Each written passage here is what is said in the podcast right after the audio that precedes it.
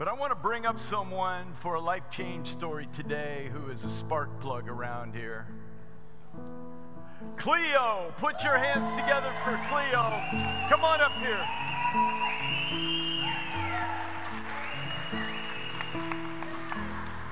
All righty. Man, we got Cleo up ready, here I'm today. She's got a name Cleo, and on the other side it says spark plug. Your wife did this. Yeah, my wife did that. Cleo, we love you. Love But let's go back. When did Jesus get a hold of you, sister? Come on. When did he really, I'm not churchify you, I mean save your soul. When did that happen? It happened at a time when I wasn't even coherent. Hmm. I was like a lot of us older people, getting, you know, getting high and what have you. And I was with a friend that I couldn't recognize her today because we were just those, we weren't tight friends. Yeah. But we went to a party and I was smoking herb. And then someone handed Hold me. that a little bit closer so that we get all the incriminating evidence on oh. tape. No, no, it's good. I just want to be heard loud and clear. You go ahead. Oh, and someone handed me a really thin joint, so I thought. And it happened to be angel dust. Oh, no. and I'm smoking it like it's a regular joint. And the next thing I know, a guy is taking me out Oh, no. To his car. And I'm thinking, I don't want to go, but my body was so limp that I couldn't resist. And just as he got me to his car door, my girlfriend came out and said, No, you're not taking her. And that's when I got saved. And I didn't even know he was saving me. He That's has, when. he has done a radical work in your life, Cleo. And, you know, my bride and I, when we took you out to lunch, it's such a sweet thing to hear your story. There's so many layers to it. But at the end of the day, I think the thing that thrills me about you is you are so overwhelmingly convinced of the love of the Heavenly Father in your life. Explain how real that is to you and what's it mean on a day to day basis for you, Cleo? Well, it's so real that I can't talk about it without crying. That's how It's real okay. it is. and um, daily, I, he's a part of my life to the point where if I'm getting ready to tell a lie, I can't lie. You know, I, I just it's just little things about me that have changed so that my perspective and how I look at people, um, the consideration that I take, and the love that I have for people, and to be in a, an environment to be at 180. Where's this? there? Yeah, that's my God. Oh, I love you guys. Oh, I wish he'd stop these tears. But you know what?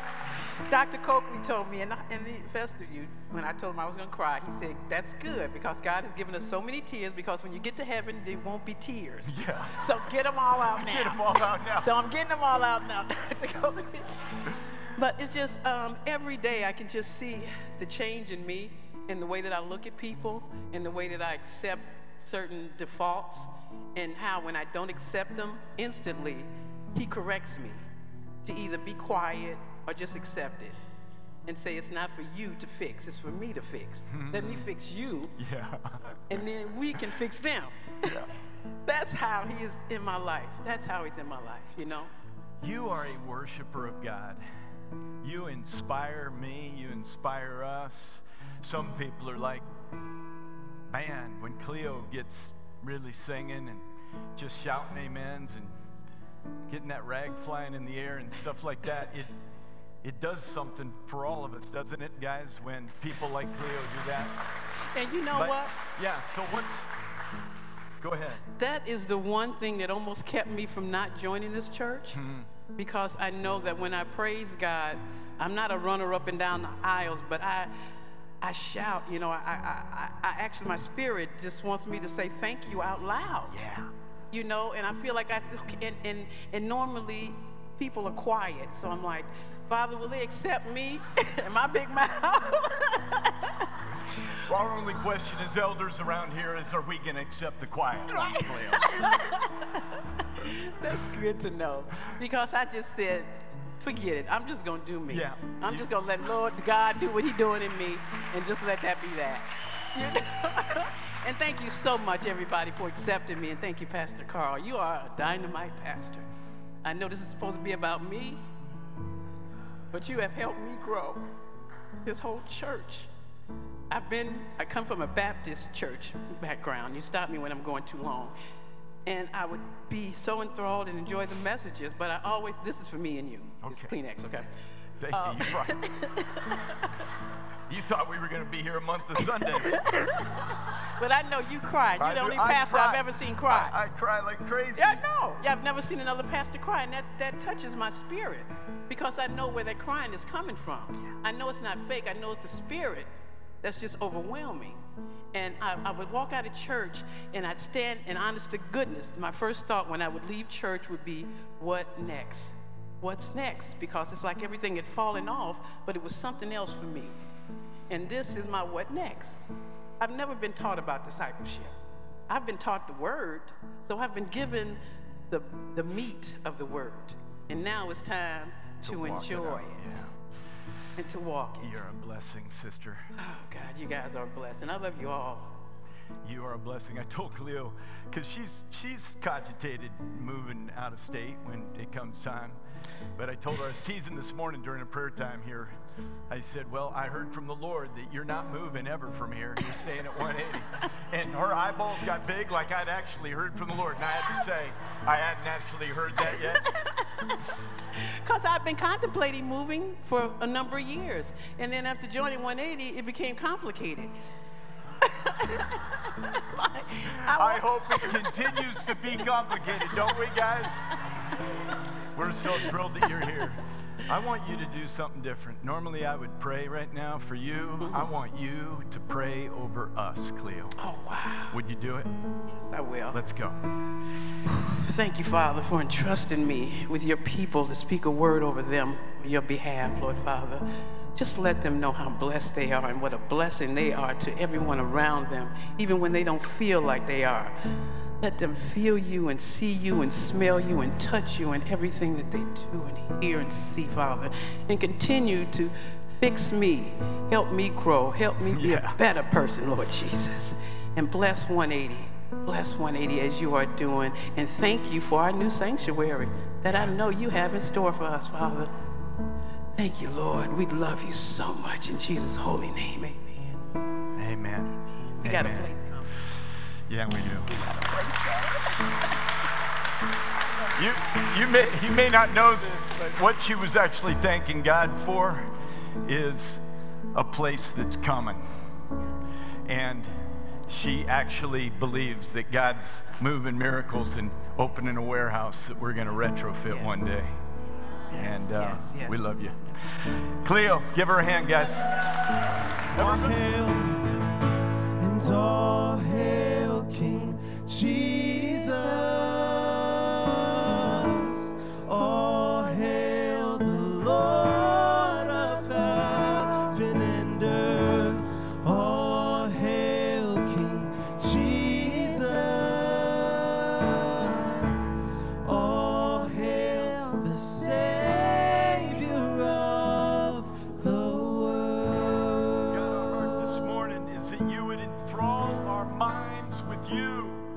would capture our hearts, all of it. God, let what is in the shadows and the recesses of our minds and our hearts be brought into the light. That we will have fellowship with you and one another. And we give you thanks this morning. All hail King Jesus.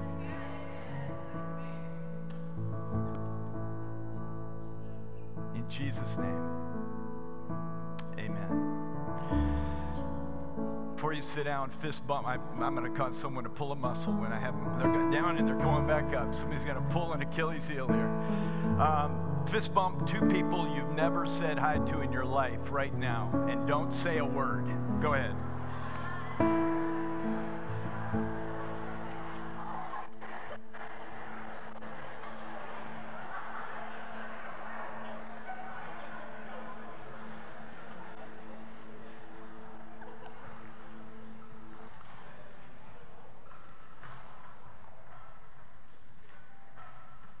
Believe we generally miss the mark with sin and injustice in the world in two ways. One is we have self righteous antagonism. This is the angry Christians we talk about. Angry evangelicalism is one of the greatest turnoffs to the gospel in our society today. Don't be a self righteous antagonist. What we have, if we've come into a relationship we have with Jesus Christ, is by His grace and His grace alone. Come on, somebody. We generally miss the mark with regard to sin and injustice in the world because, number one, yeah, self righteous antagonism, and the other one is a spiritualized pacifism. We don't know what to do. We look at scriptures like love your enemies, love the world, and we go, oh, something inside me is cringing, or maybe you've been betrayed or had truly knives hanging out of your back, and you're like, well, what do we do with that? And we're kind of a super spiritualized but not biblical pacifists. We don't know what to do. But what if we began to call out to a God with a different voice? May we call down judgment from God on people? Is there a time to pray for harm to another person? Can you love your enemies and ask God to bring calamity all at the same time into their lives? Today, I'm going to offer you an approach to injustice and sin around us that is rarely addressed. It's a paradigm of prayer called imprecatory.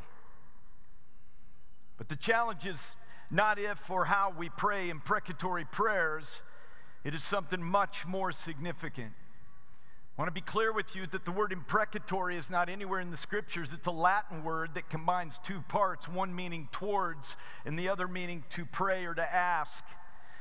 Imprecatory psalms are those songs that are sung that contain curses or prayers for the punishment of the psalmist's enemies, and they're all over scripture. To imprecate means to invoke evil upon or to curse. Psalm 7, Psalm 35, Psalm 55, Psalm 58, 59, 69, 79, 109, 137, 139 all contain prayers for God's judgment on enemies. An example of imprecatory prayers from the Psalms are as follows let death take my enemies by surprise. Let them go down alive to the grave. Psalm 55 15. Oh God, break the teeth in their mouths. Psalm 58 6. May they be blotted out of the book of life and not be listed with the righteous. Psalm 69 28. May his children be fatherless and his wife a widow. Psalm 109 9. And the list goes on and on. And for those of you who would say, maybe this morning, those are songs that were written for Israel alone, and that there's no New Testament evidence for imprecatory prayers, you'd be wrong. Let me give you a few. In Matthew 23 13, Jesus himself said, Woe to you, scribes and Pharisees, you hypocrites, and had strong words of condemnation. In Matthew 26, he looked at his disciples. He said, The one that's going to dip his hand in the dish with me, it would have been better that this man would have never been born. What? In 1 Corinthians 16 22, if any, if any man love not the Lord Jesus Christ, let him be anathema or set aside or accursed. In Galatians 1, but though we or an angel from heaven preach any other gospel to you other than the one that we preach to you, let him be accursed. And as we said before, so I say now again, if any man preach any gospel unto you, then that you that you receive, let him be accursed. Strong words. And then in Galatians 5, almost an imprecatory prayer that's somewhat humorous, because the Apostle Paul's been dealing with a group of people who thought they needed to be law abiders, and circumcision was huge, and it was the circumcision crowd. That if you're really in it with God, you got to be circumcised. And the Apostle Paul writes in Galatians 5:12, I would rather they just go ahead and cut everything off. It's right here in the Word of God. And then in 2 Timothy 4:14, Alexander the coppersmith, Paul wrote to Timothy, did me much evil. The Lord reward him according to his works, he prayed. What? And then in Revelation 6:10, the voice of the martyrs calling from the heavens. And they cried out with a loud voice, saying, How long, O Lord, holy and true, dost thou not judge and avenge our blood on them that dwell on the earth?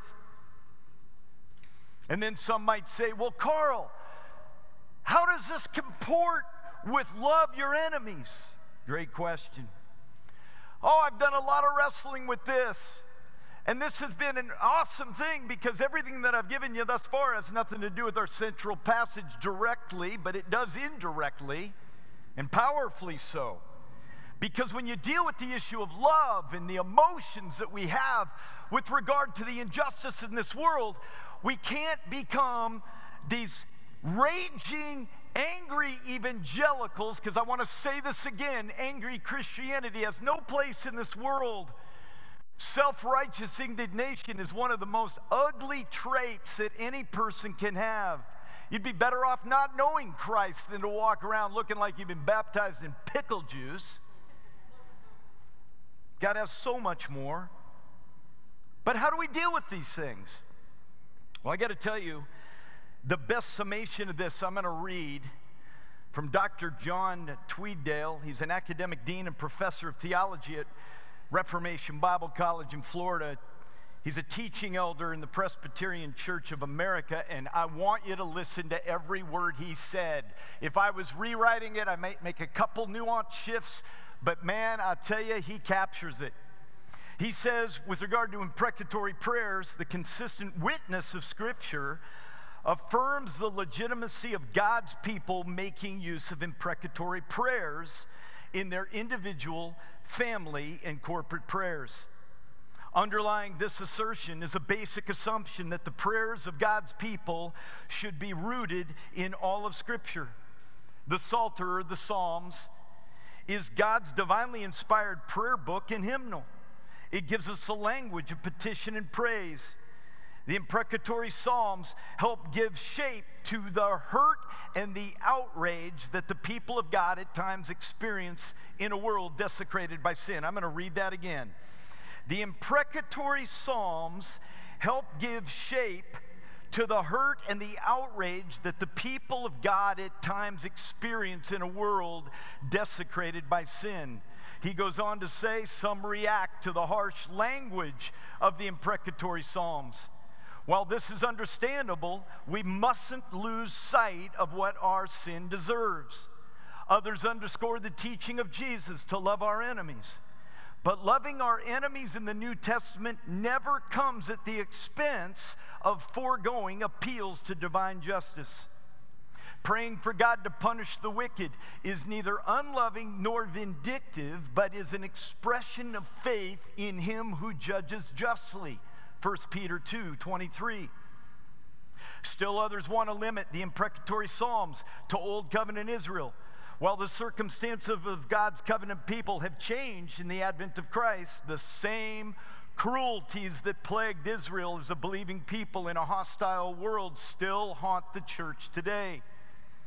If we remove the vocabulary of the imprecatory Psalms from our homes and our churches and could I add this into our private prayer life? What else will Christians sing and pray when tragedy strikes? To pray the imprecatory Psalms is ultimately to pray as Jesus taught us to pray. As Christians, we long for God's kingdom to come. We yearn for His will to be done on earth as it is in heaven. Praying the imprecatory Psalms is not a call to arms, but a call to faith.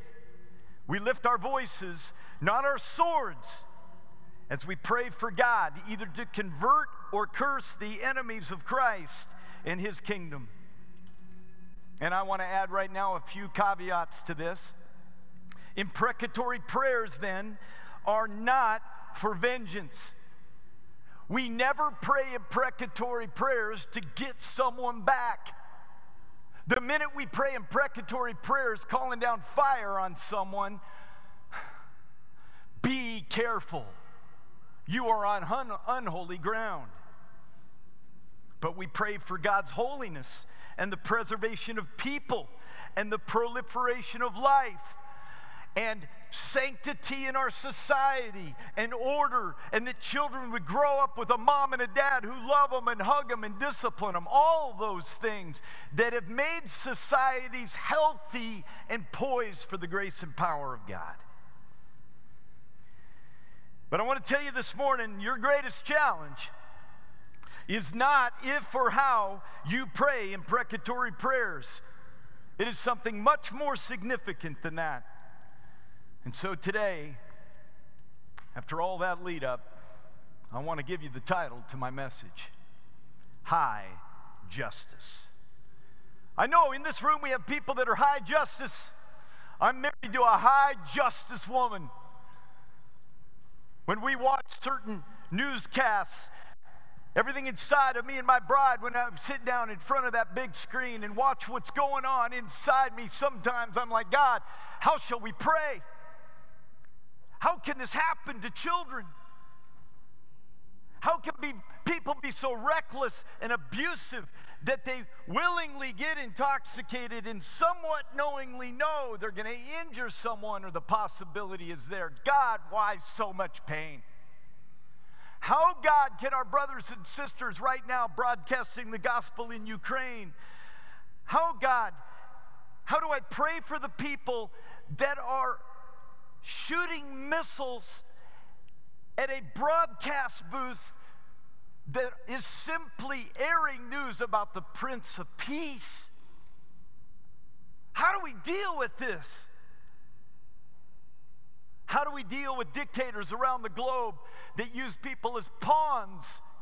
Anyone that argues with certain dictators, they're vaporized with the missile in the middle of a field so it is with Kim Jong un's uncle, vaporized for all the family to see. How dare you cross me? How do we pray? How do we pray? We can't become angry evangelicals that just go, ah, oh, evil world and these hateful people and just kind of huff and cross our arms. No, you never see Jesus huffing and crossing his arms. How do we pray?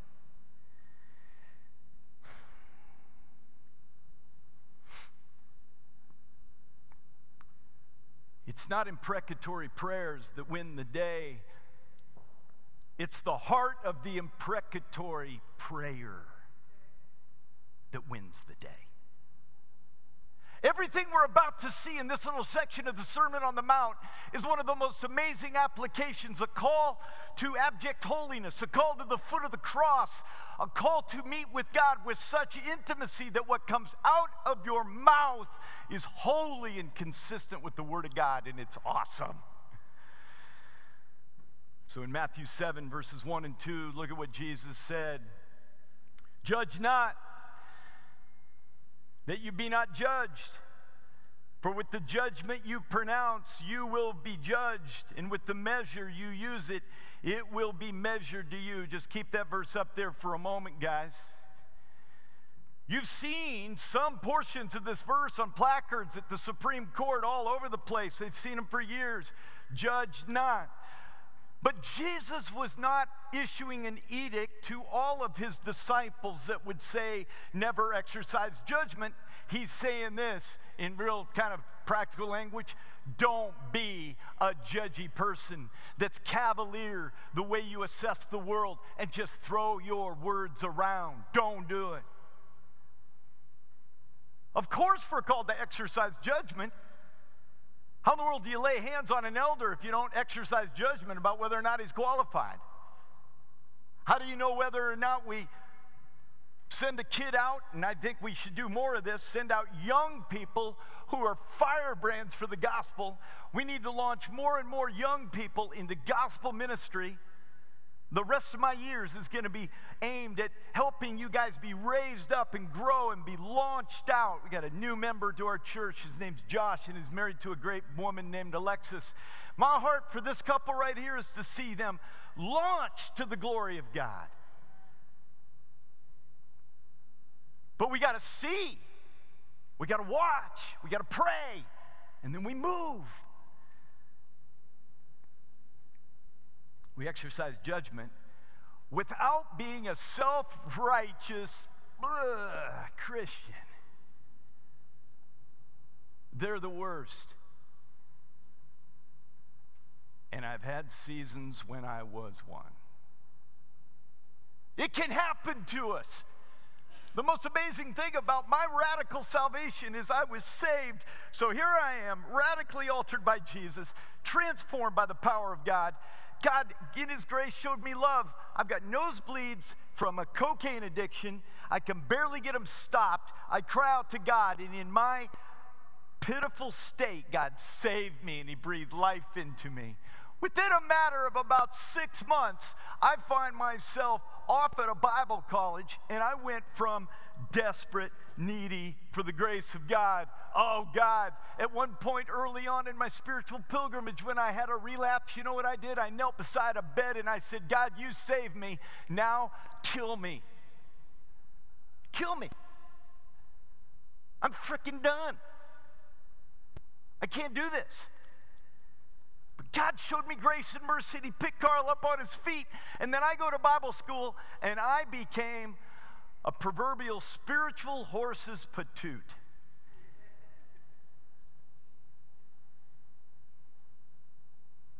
I don't even want to tell you all the things that I started thinking in my mind and saying. It's embarrassing.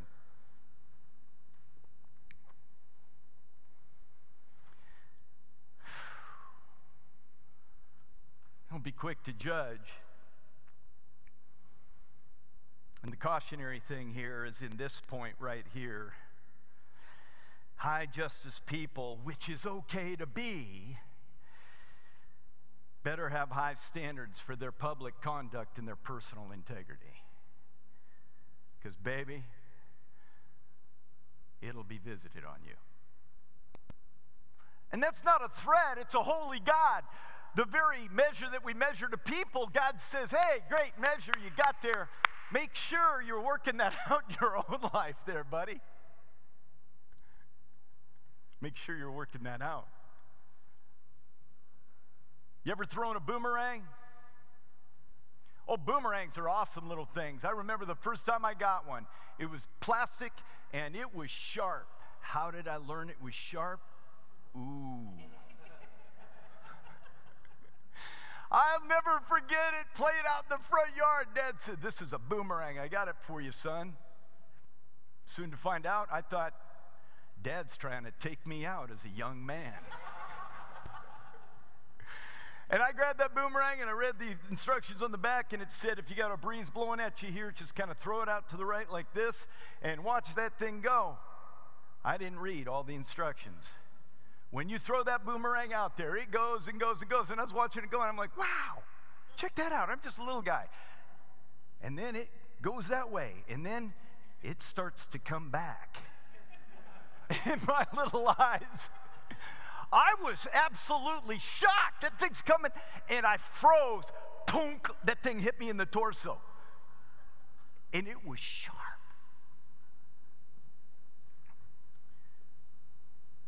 A judgy spirit is like a boomerang into the wind, baby. It's coming back at you.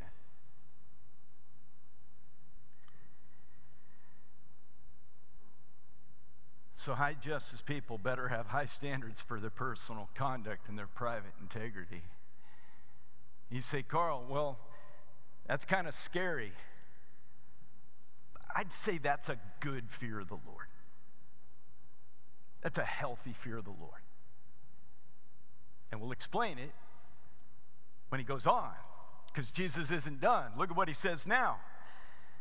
Why do you see the speck that is in your brother's eye, but you do not notice the four by four, eight foot plank and log right in your own eye? Or how do you say to your brother, uh, Let me get the speck out of your eye there, brother? when there's a log in your own eye. You hypocrite. First, take the log out of your own eye, then you will see clearly to take the speck out of your brother's eye. This is so incredibly rich here, guys. You're sharp, you get it. But do we get it fully? The full force of this? Because Remember now, back it up. We're going to get back to imprecatory prayers that are prayed. But now Jesus is warning us don't be judging self righteous, dude. Back off on that, slow that roll. But by the way, while you're living this thing out and you're looking at people around you, walk up to the proverbial mirror and go, Oh, it ain't big, but it is there. It's huge, guys. And here's how huge this is. I put it in a long definition, but this is the upside of these little verses Jesus gives. Look, watch this. The absence of self examination fuels relational destruction, but the presence of self examination produces relational sanctification. I mean this. Most problems relationally are because, not because we have an inability to see what is wrong in a given situation, but because we have a propensity to go work it out in others before we take a long look at ourselves. This is what causes marriages to go from intimacy to glorified roommates. My bride had an opportunity yesterday to be at a, a little bit of a bridal party, and a question came up give us some advice. And I said, Well, what'd you give?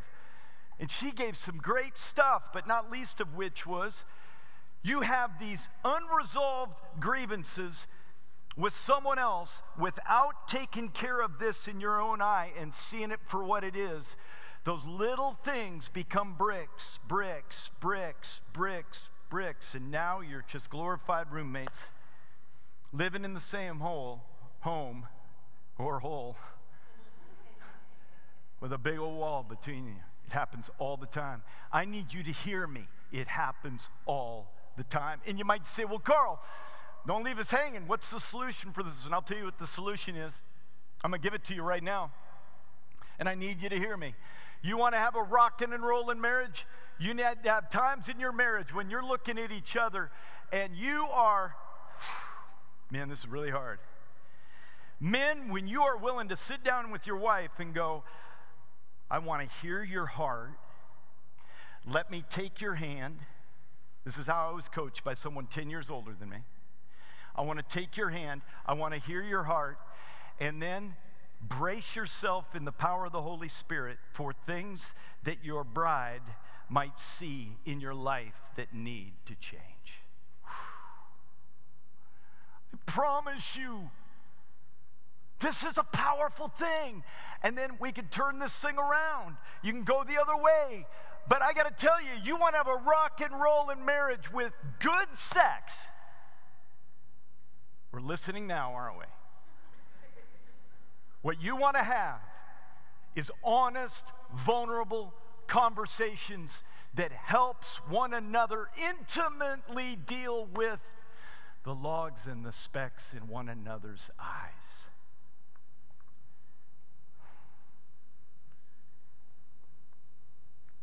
You say, Carl, I'm not married. Pooh. Great training ground. Go before the Lord, the maker of heaven and earth, your best friend ever, and tell him, Would you look in my eye? and tell me what you see. It's amazing. I want to give you three quick benefits of self examination. Three quick ones. The first is this it keeps yourself postured in humility. Oh, yeah. I, am going to say this if you're new here today, you need to know something. One of my heroes of faith is Andrew Murray, and he wrote the book Humility. His the preeminent quote that I pull out of that book, and there's not one throwaway sentence in the entire book, not one. Go get it on Amazon, $7.99, I think. There's not one throwaway book, uh, word in that book. But one, one phrase that he says that I repeat over and over again, and I put it in my book because it's got to be there. He says, Humility is the birthplace, and it's the one virtue that gives birth to every other virtue. It's true. And what's weird about this, I know some people say, and you want to think like this, hell, I really don't have a spirit of humility. It's not a gift, people, it's a choice. People that go before a holy God and go, all right, I'm going mano a mano. Check me out. Look at me. Hear me. Humble people are the richest people on this planet. I tell our staff this don't ever stop being humble or teachable. The most dangerous thing for a staff person at 180 Chicago is when they get to the point where they are not humble or teachable. And it's dangerous in any area of life. You never outgrow the need for coaching. My bride sat down with these girls and she was just pouring out her heart. I said, What else you tell them? She says, I told them that we've been married 35 years and we've not outgrown the need for people to speak into our life. Yeah, that's right. Another benefit of self examination is it grows your spirit of empathy. When you begin to see inner failings in your own life, you can then begin to have empathy for others. I, am telling you right now, when you allow God to search you, and I don't care where you are around the world, this applies to our friends in South Africa and everywhere in between. When you allow God to search you, you will begin to have empathy for others. Because you'll look at your life and you'll go, wow, I'm not all that in that bag of chips that I thought I was. And it's powerful. The third thing I want to give you just quickly is it increases the likelihood you'll extend mercy to others. It does. I'm not big on recommending TV series or period pieces. My wife and I, we've been hooked on some period pieces as of late, but my former, one of my former co hosts on our morning show, I called her Sputnik. Her name's Hannah Flederer. Um, she's now Hannah Miller. She told my bride one day, she said, Oh, you got to see this series. You, you and Carl will love it. And we didn't watch it. We just let just sat there. Finally, we pulled it out. Oh my goodness. It's called Call for the Midwives. Get it. It's based in East London in the late 50s, early 60s. And East London is an impoverished area. And Call for the Midwives, when I first started watching it, I'm like, oh no, this is some deal on midwifery, man. And there's babies being born constantly. And I did it twice and I caught two of them. Do we need to do this all over again? But it's really plot lines of, of what's going on in, in poverty and in riches and in pain and in a group of nuns that have some church ladies that love Jesus that come alongside them and they ride their bicycles around and they do midwifery and there's all kinds of plot lines. But and I don't want to give it away. All I'm going to tell you is my, when my bride and I, I can't wait to keep jamming through it. And I heard that we're on the first season. So I need to say this right now. I don't know where this is going to go. Writers can go off the cliff down the road, but it is awesome through the first few episodes. Let me tell you that. I mean, amazing. Call in the midwives. Get it. Write it down right now, everyone. Right? it's, it's amazing. And you know what happened when we got done watching? Uh, we watched one episode, and I'm like, let's keep going. She said, Really? You want to do watch another? I said, Let's go. We got done with the second one. I said, I'm getting some goodies, and we're going to watch another. She said, Another? I said, Another. We're going to watch it again and again. I had to go to bed, or we'd still be there right now. In it, it painted a picture of the need for mercy that was just outstanding.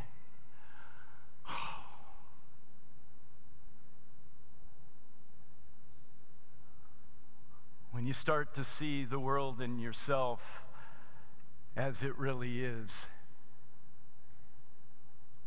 it'll change the way you live. It'll change the way you love. It'll change the men you look for, single girls. It'll change the man you are, young men. It'll change you. Oh, I know. We gave you a bill of goods, man. You know what we turned discipleship into in America? It's all about getting more information. There's a Greek word for that baloney. Haven't used that in a few months. The reality is, is that discipleship was intended to be transformational. And if you have not allowed a holy God look into your life in the last week and see something, it's been too long. And God wants to change you.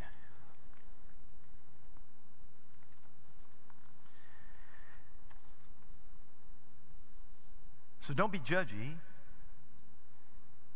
Make sure you're looking at that speck in your eye before you help the guy with the four by four. And then here's the amazing irony in this, and I know Jesus intended it. He's like, then you'll realize, oh, I had the log. they had the speck. But then you can't help. But in classic master teacher, Savior of the world form, Jesus comes through with another truism of life that is so spot on. And it's Matthew 7, verse 6. Do not give dogs what is holy, and do not throw your pearls before pigs, lest they trample them underfoot and turn to attack you. And I know the tendency, the emphasis here can be on, yeah, those dogs, I'm telling you. Oh, those pigs, I'm telling you. Jesus is employing hyperbole here to say this truth and get this in your heart. Be careful. Be careful. Some people can't handle the truth. I hadn't planned to say this, but let me just say this right now, please. Especially to, and I've got, my bride and I have a special place in our heart for single women. Single ladies, I want you to listen to me right now. Please do not go out on a second date with a guy who is unteachable. Come up with some creative ways to discern without him knowing you're sleuthing on this to find out if this dude is teachable. Because you don't want to marry some guy who faithfully goes to church joins a Come Alive group, woo, strokes a check every month, but can't handle the truth.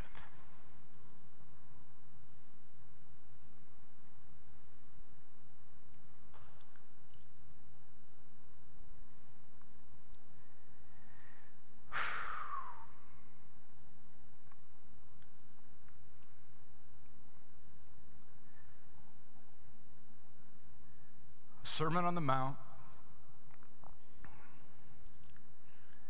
preached by a Savior who knew that there's injustice in this world, there's sin in this world. He knew that his kids would go through persecution. He knew that we'd have brothers and sisters that are paying the ultimate price today. Today. He knew that there would be horrible, horrible crap happening in this world. He knew it. He knew it. And he said, Take a look at your life. When we combine the teachings of Jesus with the unusual prayers of consequence to another, calling down fire on another, it can be absolutely holy, and powerfully effective. And I'll show you how. I can dip back into my story to reveal the grace of God, to reveal the love of Jesus, all this stuff. But you know what? Sometimes there's elements to Carl's story that I don't share enough. And this morning, you got to get one.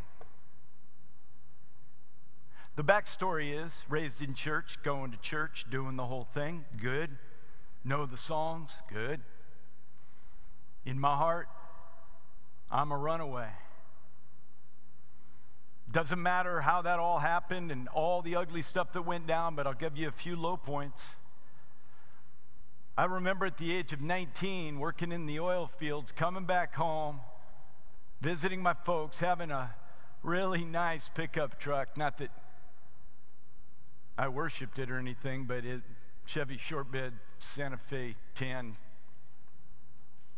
stripe down a burgundy, beautiful paint job with baby moons and BF Goodrich low profile tires. But not that I was into my truck or anything.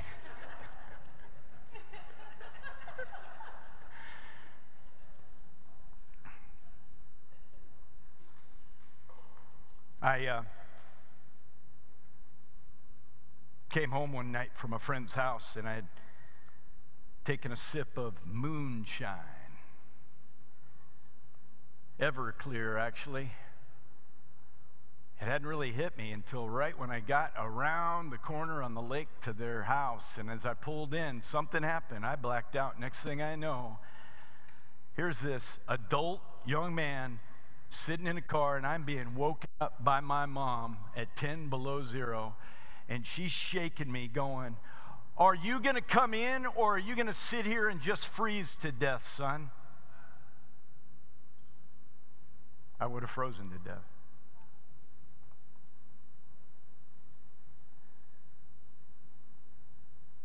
God, by His grace, allowed my parents, and oh, by the way, parents, God gives you intel on kids. It's awesome how this happens, man. He'll drop intel on all day long. And by the way, as your righteous parents, it's awesome intel. So I go out to my folks' home after a few more years of running from the Lord, and I kept hearing from Dad, oh, come back to church. Come on back to church. Come on back to church. People miss you down there, Carl. He was doing everything he could to get Carl back to church. I'm like, oh, Dad, I'll get there, but you know, I'm busy. I, uh, Pulled off my jeans one night. Mom was still a good mom, even though I'm in my young 20s now. And she says, Hey, let me, let me wash up your clothes for you. I said, Great. And I forgot I had a Western Union money order, which is a it's an old way that we used to send money around a Western Union money order for about $8,000 down to an Italian guy in Los Angeles. I had a good connection, and some of you know that at this point I had a pretty good cocaine addiction, but I didn't want to spend my money on my cocaine, so I wanted to traffic enough of it where it wasn't dinging me, and I could still have my Alpine stereo system, which was in my car. They found that $8,000 money order. And I sat down on the hearth. I plopped down, and as I'm sitting there looking out over the lake, kind of sobering up from a pretty good run I'd been on, drinking a cup of coffee, and uh oh, here comes Dad. He comes wheeling around the corner and he's about six feet from me and he's making a beeline right beside me and tears are pouring down that big old swede's face just tears pouring down. And i'm like no. I started putting two and two together. It's amazing how all of a sudden you go oop i did oh. Receipt in the pocket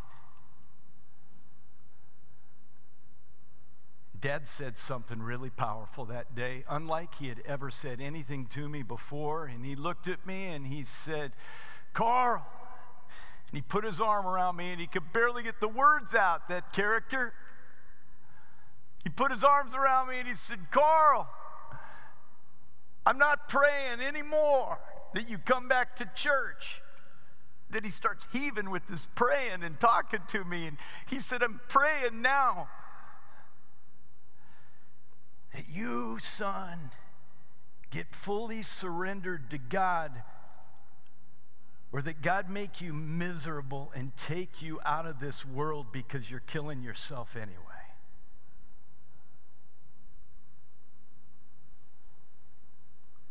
I saw my mom and dad's prayers answered regularly for 22 years. I was terrified. Over the next six months, God answered my dad's prayers. My dad was praying, kick every crutch out take away his girlfriends, take his money if you have to. Take it all, God. And the crutches were kicked, one after another after another. They're getting kicked out from under me. And so it just came that time on that beautiful day when I'm driving down Seward Highway in Anchorage, Alaska and I'm empty and I'm hollow and I've got nosebleeds and I'm hiding from my friends and now I'm hiding my addictions from even my buddies who are equally as addicted and my life is caving in. And I got fistfuls of cash in my pocket. My soul was empty.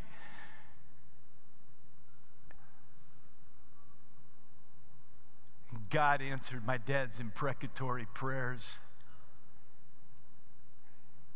And he said to me, Are you done yet? In that car, I heard the voice of God, Are you done yet? And I said, I'm done, God. And on that day, I didn't go to church. I went to my knees and I received eternal life for the first time in my life.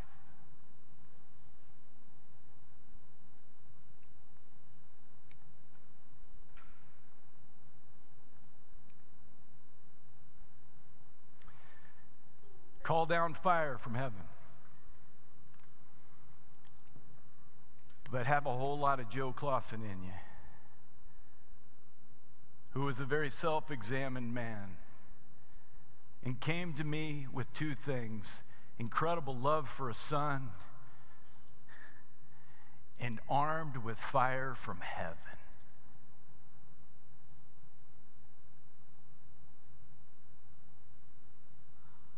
It can change the world. Father, in Jesus' name, I ask you to allow us to not just be hearers of the word, but doers also. Caleb, come on up here. And Father, in Jesus' name, I'm asking you to be glorified here in this moment.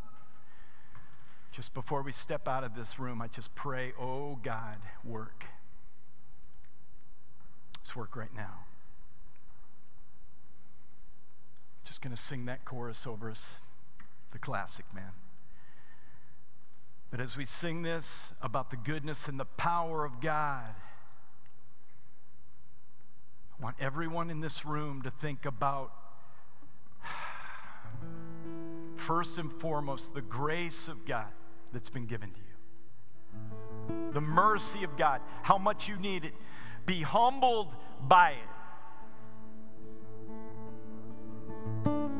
Take hold of it. And as you bow low before the Lord, some of you need to do business with God and I've ignored your grace. I receive it right now. I'm the one with the speck in the eye. Maybe you've had a speck in your soul. Maybe it's been a log in your soul. Today is your day of salvation. Come on in. Come on in.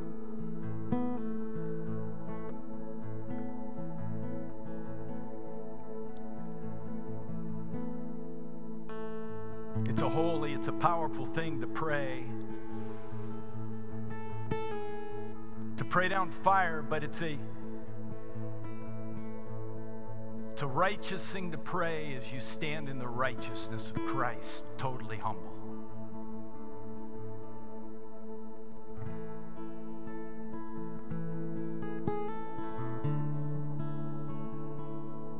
Let God lead you in your prayers.